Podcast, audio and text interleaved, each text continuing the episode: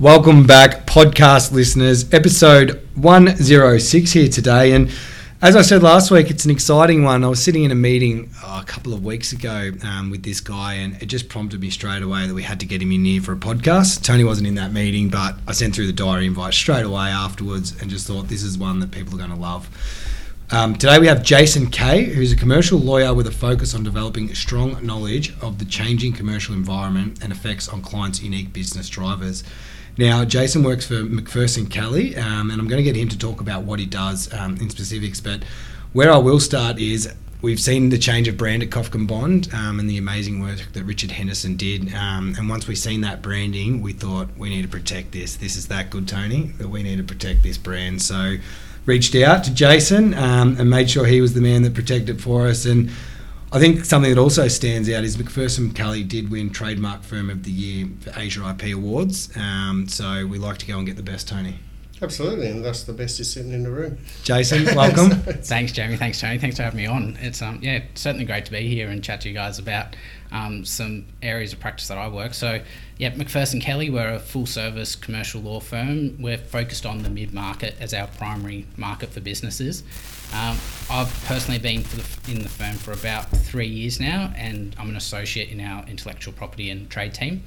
Um, our focus is... So primar- were you mentored then by Belinda Sigismundi right from day one? Uh, so yeah, Belinda yep. Sigismundi um, is one of the principals um, for our trademarks and I P area, mm. also Kelly Dixon and yep. Paul Curtin. Um, who you may have met over the time um, with your interactions. Yes, yeah. I had lunch with Paul. And so it gives a really good broad area of practice areas that we've got. And so it's really front end our uh, practice team, which is good because it, it means we're typically advising clients on the practical elements of their business and not where it's in the argy-bargy in the disputes area. We, we do a little bit of that, but it's more really front end customer focus and compliance with regulatory regimes. So, so can I ask a question there? Because Jamie did tell you I will butt in. Oh, fair enough. Yeah. um, so I have to be true to his word. Um, so on that basis, I've often said lawyers, and especially lawyers who work in, say, family law or you know estate, mm. it's they're dealing with death and divorce. Yeah. You know, it's the two most emotional things you can go through. So from your perspective, you know, I've often said with when it comes to lawyers. You lawyers get engaged when you put, want to put something together so you don't end up in a dispute, mm. um, or that you are potentially in a dispute, or you're about to have a dispute. So it's, it always seems to be, you know, boxing gloves on, or mm. or threatening, uh, at least. From your perspective, then you're actually, like for example, protecting our trademark. You're actually putting that in place so we avoid disputes in the future. Is that correct? Yeah, we work in the proactive space primarily, and which is... That must be so refreshing for a lawyer. It's a lot better um, yeah. because you're not having to work where directors or C F Os or C E Os of businesses are not wanting to actually spend money on things that have caused issues or they're trying to get out of problems. It's more about taking steps before the issues happen, as you said, and making sure that the business runs right, that there's growth and that you can move into new markets and engage with bigger clients or be able to uh, engage with other distribution channels or mm. however the business may operate. Um, yeah, certainly a, a more happy, exciting type of area of law for us. Yeah, so if you take our business as an example, we've got our new branding, uh, you know, going through that entire exercise, it's a very rewarding button. But you know can be expensive, mm. uh, but very rewarding um, exercise to go through as well. When we were speaking to you about protecting that brand, well, actually when we first spoke to you, I said, "Listen, we're probably going to go through a rebranding exercise Correct. and hold off, yeah, uh, until we actually go through that exercise and yeah. do it then." So, where where is the potential risks to a business like ours of not protecting our brand? Yeah, so essentially if you get trademark protection, and I, I remember quite distinctly when after the first time we met um, a number of years ago now, mm. uh, you gave me your business card and I looked at it and I saw the logo that you had there at the time with the K B on mm. it. And I was like, oh, I'll have a look and see if they're actually protected. Again, that proactive type of approach yes. that we try and take. And I was like, no, you don't have any trademark protection. And so by not having that protection, you didn't have exclusive rights in Australia, and it again can be broadened into different broadened into different countries. But in Australia specifically, I P protection gives you that exclusive right to be able to say, this is our brand, this is how we want to use it, and these are the classes or the types of goods and services that it's supplied to. Yeah. Um, so without that, you're in the fight still, and you could say, hey, this is ours, you probably need to go to court and to enforce it. But with that trademark protection, you've got that straight away, and it makes it a lot easier to say, this is our registered trademark. You got the certificate. We've sent you the certificate. You've yes. seen the certificate. Yes. yeah. yeah. And you go, this is our certificate. And I'm holding up a fake certificate here. um, and you go, this is ours, and this gives you a very clear right to say, get out of this area. And we find that most of the time, the protections that it gives, you won't even know about. Yeah. It happens more when someone goes to look at creating a new business, and let's say in the financial services area, and they want to create one that's similarly named or has the similar ampersand, the really unique aspect of your um, logo, and they go, oh, that's already protected through this trademark registration. And so they go, we'll find a different one. Mm. You don't, you never know about that, but it's already doing that without you having to do anything about it. Yeah, yeah, okay. So, so as an example, we couldn't go and change our name to Macquarie Private Financial Services. They might have an issue with that. They, they may have Bank. An issue, correct. yeah, yeah, so it's a, they'd be big. It's a pretty, yeah. pretty big force yeah, to come onto us. I'm not going to argue yeah. with Macquarie. So they could be expensive. And, yeah. and we were also talking um, a couple of weeks ago when we were chatting about whether it's a unique slogan you may have. And like with Toyota, they've got that really iconic, oh, what a feeling. Um, you couldn't be saying, oh, what a feeling, Kaufman Bond. Like that, it just... You, they have that right to be able to say that's our that's our marketing material. Yeah, okay. So even though we don't sell cars, they could still stop us from using that as. Except, a well, they do have the yeah. Toyota Finance, yeah. so, so okay. there could be gotcha. that overlap. Yeah. Okay, and I think was it on that conversation that we we're having as well, it was interesting. We were looking at, um, I think in our boardroom there sits the hand sanitizer for people yeah. coming in, and you're saying, you know, you're always looking at that, just seeing where mm. things are placed, and they're meant to be placed in the right. I, I just thought that was amazing. So what happens there when you're looking at a product and a brand um, with the writing on it? Yeah, so for me, and it probably happens with a lot of the front-end commercial lawyers, it's trying to understand straight away where there may be gaps in compliance um, and making sure that it is done correctly. So like when I, unfortunately, unfortunately at times, when I see any product really, it's like I see the labelling because I do a lot of advertising and labelling work. And you kind of go, oh, okay, so they say that it's made in Australia from ninety-eight percent of Australian goods, or, and so all of those unique characteristics and that are there, or how they try and sell it to you by saying that, you know, this is ninety-nine percent, will kill ninety-nine percent of germs, or all those types of phrases. How does that link in with what the competition and consumer laws say, or how does that link in with what the Therapeutic Goods Association says? Um, so from that perspective... Is that where Nurofen got into trouble years back? So, you know, for example, targets back pain, targets pain in your little fingernail. It's, but they were all the same. Yeah, it was actually the, the correct, same. Yeah. yeah okay. Um, and so that's from that advertising, all the, the portrayals of your business. Um, and so one of the big ones, again, that we were talking about last time is that every time that you look at, uh, you see one of the spray and wipe ads where it says ninety-nine point eight percent of kills ninety-nine percent of germs, and then they do the graphic on there, which looks really cool. You got someone spraying it and it wipes away. There's always one little one that's been left behind because it's ninety-nine point eight percent, not one hundred percent certain. And they kind of have to make sure that they don't wipe away one hundred percent of the germs. So how long does it take you and your wife to go shopping at a supermarket? um, Jason, I just want yeah. to buy the apple. Well, it, it does um, get a little bit funny where I pick up a product and go, hey, look, I approved, you know, the, the, the labelling for this. And she goes, put that down. We don't need it. Exactly. Uh, so, yeah, I've... slowly start as it becomes more and more common. At, like when I first did a couple of them, it, it was really, you know, those proud moments to go, you help that client be able to get that product into, you know, Woolies or Coles or, you know, some of the other retailers, and go, that wording that they've chosen, we assisted them to kind of just tweak it a little bit or to change it, and you go, oh yeah, I, I know that, and that's how it's kind of turned out. And that's the really amazing part of our job, is that practical side and the end part of it. Again, it's not like a case where um, you read a judgment at the end. That's not the space we operate. It's more about seeing the businesses grow and actually getting their products out there or their services out there. Yeah. And so on that, we, we, when you were talking advertising and marketing, you know, it's, it's important that everyone knows the laws around it, but it becomes really important at a certain revenue point, doesn't it? Yeah. So from a privacy perspective, the way that you use, say, personal information, revenue kind of kicks in, and an important aspect at around that three million revenue per annum. And so when you do hit that three mil, you tend to start now becoming out of that small business type of bracket into that more medium, mid-size, and then you keep going and going. Um, but as you hit that three mil, that's typically one of the first times that you need to start complying with, say, privacy laws as an example. Yeah. So on privacy laws, we were talking about data breaches before, um, mm. and there's some interesting cases. And, and I, I sort of was talking about another podcast that I was listening to, and we get people get those emails through saying, look, if you don't pay us this amount of money, we're going to do this to you. So that actually does happen. It, it does every now and then, and it's quite interesting working that space with the privacy compliance and cybersecurity. And um, again, that's one of the areas that I work quite a lot in, and a very enjoyable space. Not many people see privacy as a super interesting area, um, yeah. but and most businesses above that three mil have a, well, they should have a privacy policy.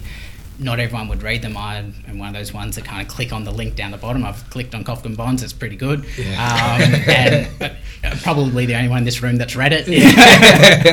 I've, had, I've, had, I've had to go through it. I've had to go through it. And so when uh, being able to ensure that it actually is in place and that the wording's right, but um, that pro- from the that area can be quite interesting, because it's usually something that you're not thinking about until it happens. Yep. And being able to manage those crises as they kind of happen, and have almost a steady head come in and say, just chill out, we know that something bad's happened, like someone's accessed your data, or um, you've accidentally sent an email to that in, you didn't B C C everyone, and you included your whole um, marketing uh, database there, so everyone knows who you're actually marketing to.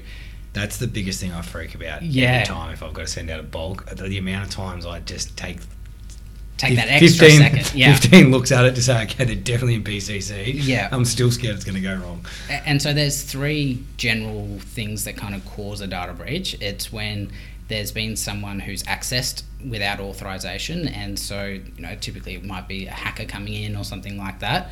Or it, a lot of the time it's actually an employee who doesn't actually have the right to access certain areas of yep. the um, the uh, the uh, business's information. So you may have, say, some of your the junior guys here, they don't need to know what your big financials are for the business personally.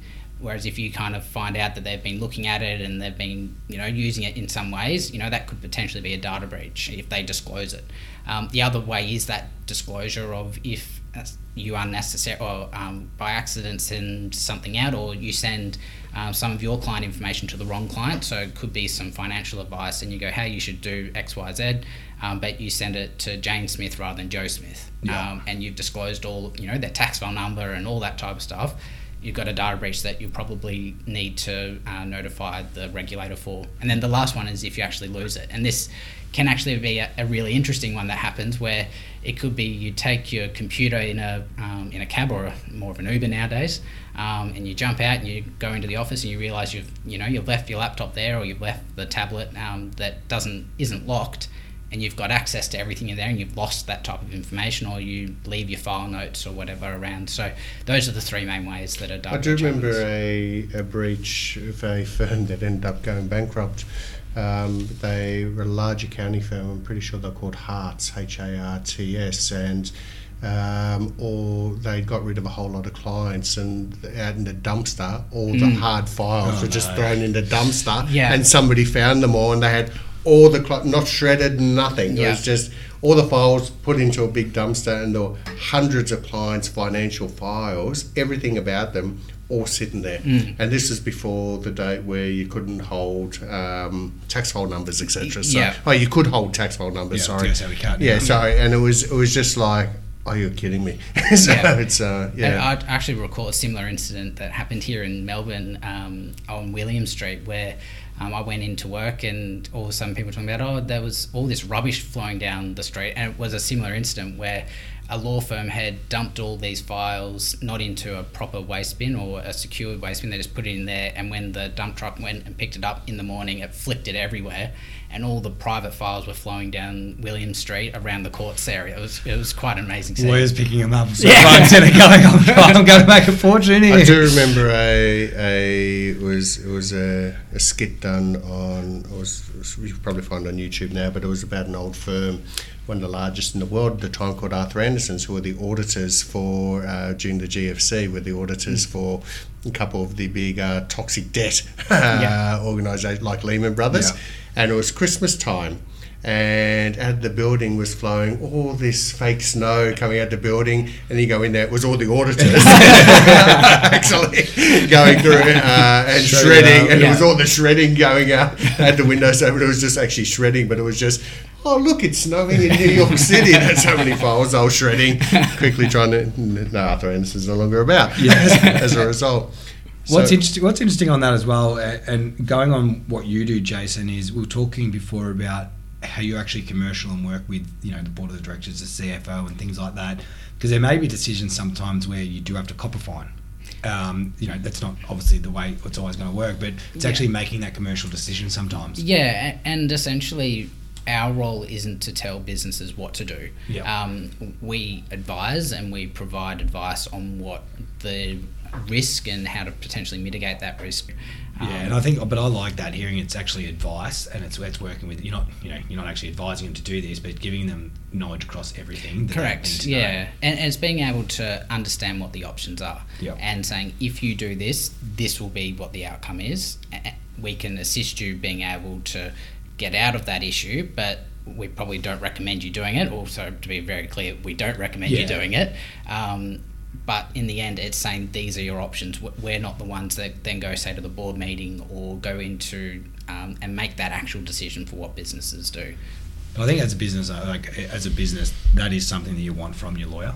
Yeah. In my opinion, it's, it's you know, this is the guidelines, these are the rules, um, this is what you face. You know, you have to make an informed decision, and we can help you with that. Yeah, and I think for most businesses, It's, it's super important to have really clear people around you. Yep. Um, and financial advisors are kind of one of those real critical pillars to have around a business as well, where you should have a really good accountant, you should have a really good financial advisor, you should have a really good legal team around you.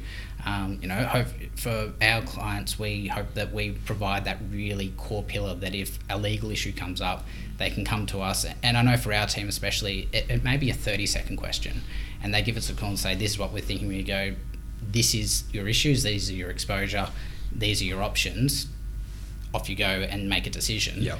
Um, rather than, it, like we try and take that real practical commercial aspect, rather than here's a thirty page advice on what all your hundreds of options are. Like we also really focus on making sure that we give a recommendation and saying this is what we think you should do, rather than these are all your options and good luck. Yeah. Can I ask, um, one of the things, it doesn't so much happen in law firms because usually lawyers know the law, mm. uh, but ex-employees. Yeah. Uh, somebody leaves you, doesn't matter what industry you're in, somebody leaves you and uh, they might have to go on gardening leave, et cetera, but you've then found out afterwards that just prior to them leaving, they've downloaded the client base. Mm-hmm. Um, might not have even taken the client's information off, but they've downloaded the client base. Who's in breach there? Is it the employer who, uh, or is it the person who has mm. taken that without, uh, under the privacy laws, has taken all those client contacts and details without permission? Well, that, there's two parts to it. Mm. The first bit is that the business is still going to be liable mm. because you have in that situation either disclosed, and we'll talk about those three key things yeah. for data breach.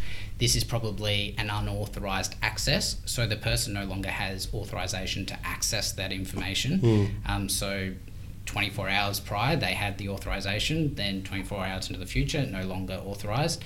All of a sudden, you should, the business should have that type of procedure in place to stop that occurring. Mm. Um, it is really tricky with ex-employees where there is that grey area in between them leaving and, you know, if they are on gardening leave, um, and but it will still be on the business. But there may also be then the contractual obligations then between what the business has with that employee or ex-employee on how they end that relationship. Most employment contracts will have about when it does end and what things that are happening, indemnities and things like that. So yeah. um, it, it'll go both ways, but the obligation to, if it was a serious breach where they took a whole client um, one and let's say they disclosed it to try and hurt that business or they started their own business, like they're it's going to be able, and they start marketing and things like that, um, the obligation will still be on the original business to disclose that to the uh, regulator.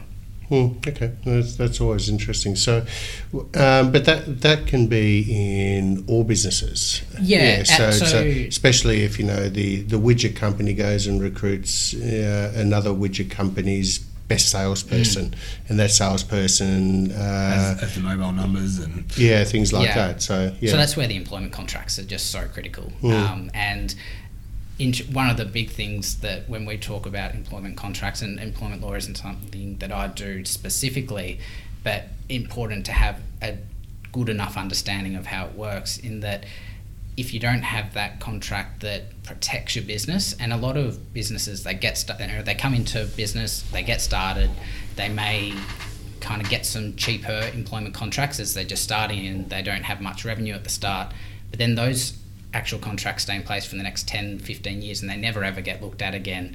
Um, highly advised to go speak to an employment lawyer and at least get them looked at to go, are these up to date? Do they have the current pieces of legislation that apply to them? Mm. Um, and making sure that you actually have the right protections if there is some, if you're sending someone out as a contractor, et cetera, that they can't just take them and take all the I P with them. Yeah, I do, I do remember a case in our industry about fifteen Oh, probably nearly twenty years ago now, where an A M P advisor wasn't overly successful, but he sold his business to another A M P advisor, mm. and then a month later turned up in the industry as what was known back then as a multi-agent, started contacting all his old A M P clients, and yeah.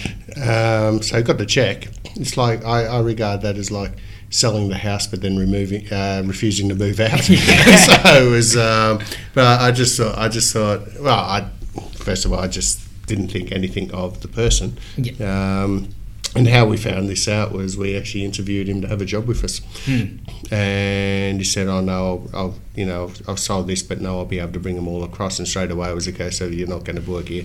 well, so yeah. it's, uh, you're out. And, no, and but, yeah. that is a big part of some businesses would say, hey, let's do it. And yeah.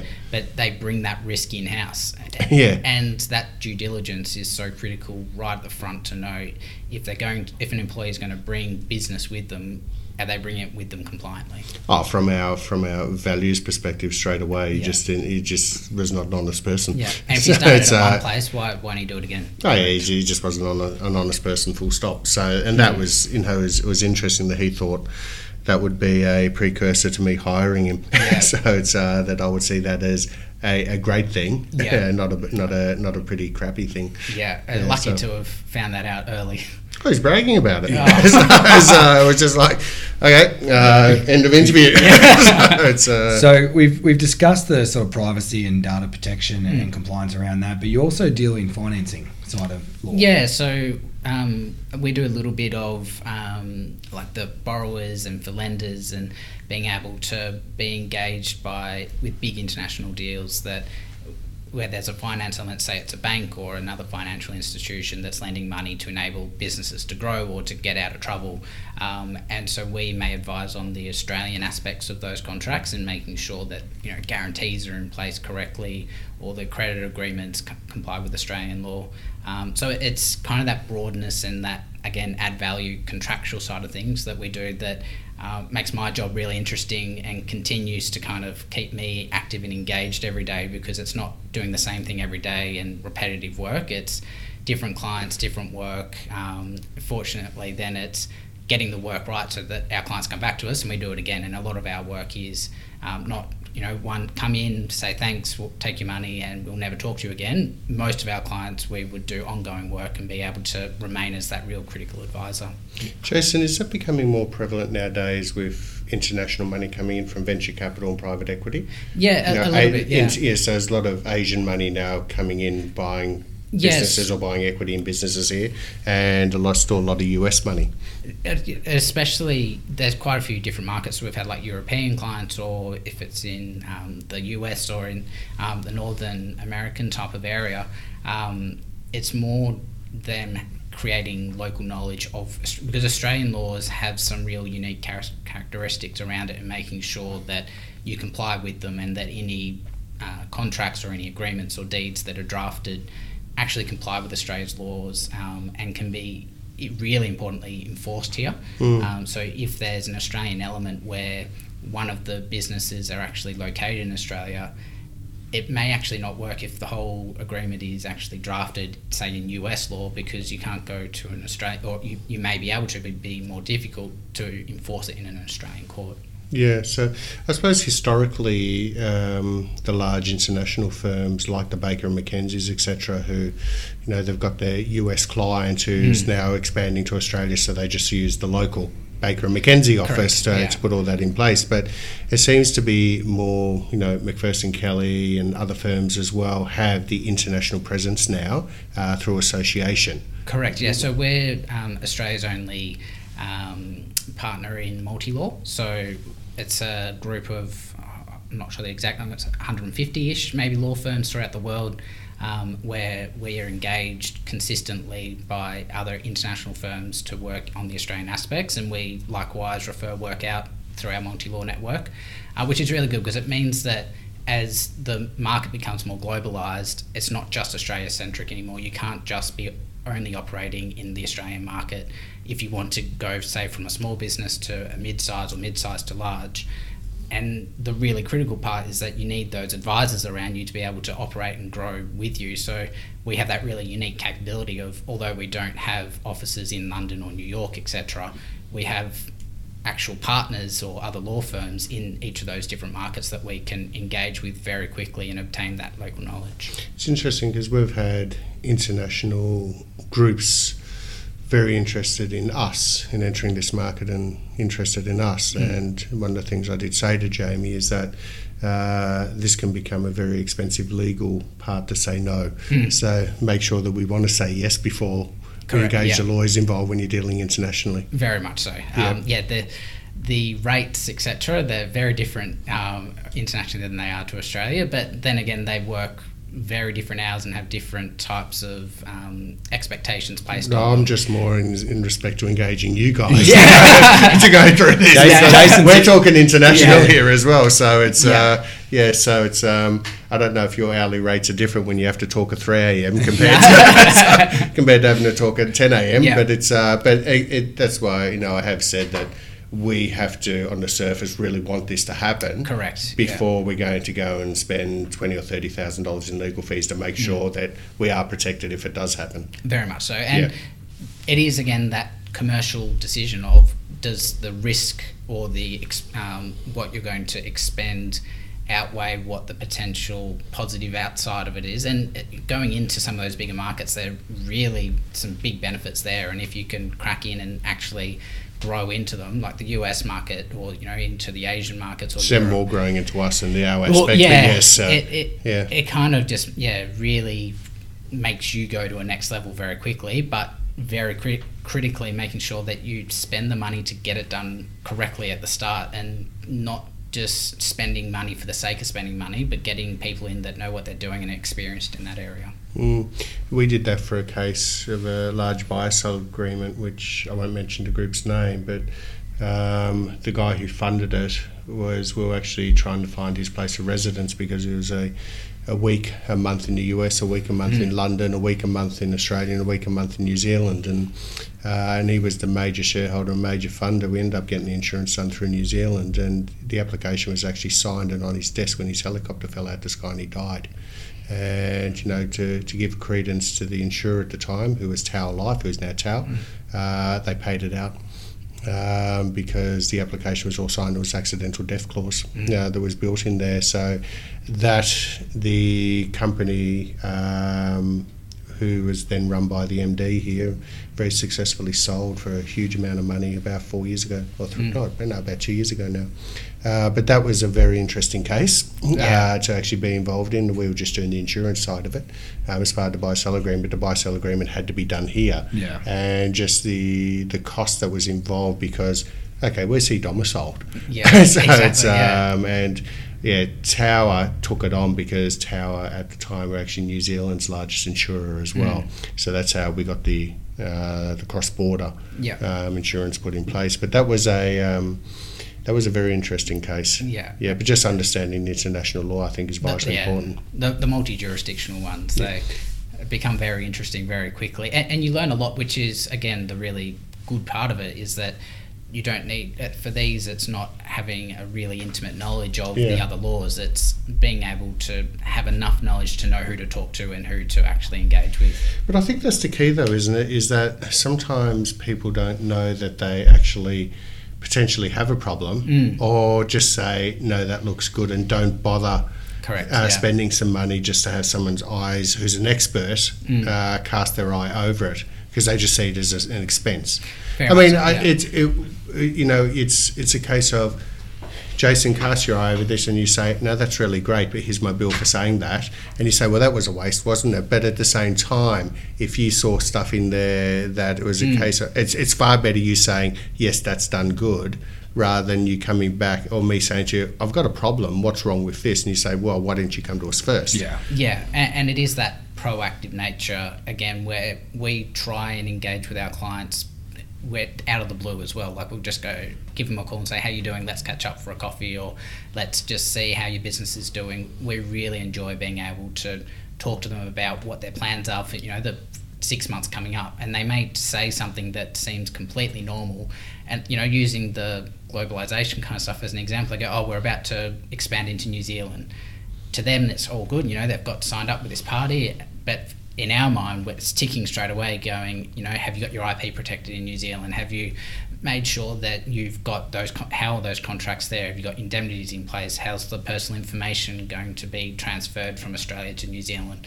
All the different elements that kind of go into that deal that sit behind the, we're going into New Zealand. Mm. Um, but we wouldn't know that unless we actually ask. Yeah, so it's uh, interesting from a trademark perspective. I think Kofkin's, there's very few of us, so we're quite safe going internationally, because yeah. all the relatives seem to be doctors and lawyers.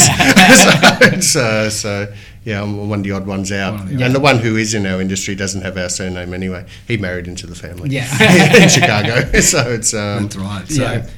last question of the one, and we're finishing on Willard's favourite that he likes to drop in every now and then. Yeah. What was your favourite cartoon growing up? Uh, so a bit of a, a bit of a left field one. But I like it. Um, for me, probably Tintin. Yep. Um, which there's, it's maybe not a whole heap of people. It's like an early nineties cartoon that was quite a lot of um, comic books beforehand. Yep. Um, but for me, Tintin, it was always like an adventure, and it was going around travelling, and it's kind of instilled that sense of adventure and travel into me, into going to places that, you know, are different to what Australia is. And like, fortunately, I've been able to travel a fair bit in my life, in going into Europe or into Africa or into North America. But um, like, there was one episode of it where they like traveled the Inca trails, and now it's kind of like one of those bucket list things to go and do, and go and have a look at like the Aztecs and the Incas and all that type of stuff. Just getting overseas right now is on the yeah, bucket list, well, isn't it? Exactly. Sorry, I'm, I'm not going to let you end on that, Jamie. Sorry, but it's uh, because my analysis of that answer is, we're speaking to a, man, a young man who, even at a young age, was very intellectual,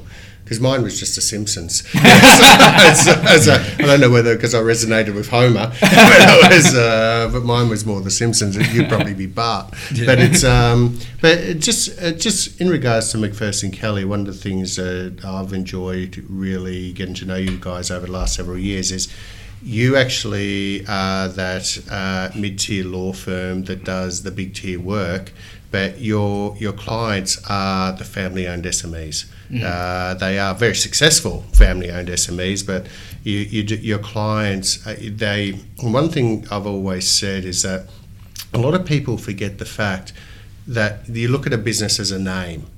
It's still run by a human being. It's still run yeah. by somebody who is, you know, might be a spouse, might have gone through a divorce, might have kids off the rails, might have kids, still has to pay private school fees, still has to pay a mortgage, still has to run a business, mm. uh, things like that as well. And I, I think that's where McPherson Kelley actually do it really well, is they've, what I've seen, um, you know, from Jamie all the way down, yeah. but what I've actually seen is, not you, yeah. Jamie Sturgis. Our Jamie. Yeah, so it's... Um, but from Jamie all the way down, it's it's been long-term relationships as well. Yeah, and it's taking that understanding of what's the background of the business. It's not just going in there and going, here's your problem, here's your answer. It's more about, before we even talk about what the problem is, it's like, let's talk about what your business is and how does this look on the commercial landscape type of aspect, and where do you sit, and what are your plans going forward, and all of those other parts of the business actually will probably influence what the decision making is and the strategy for any issues that come up.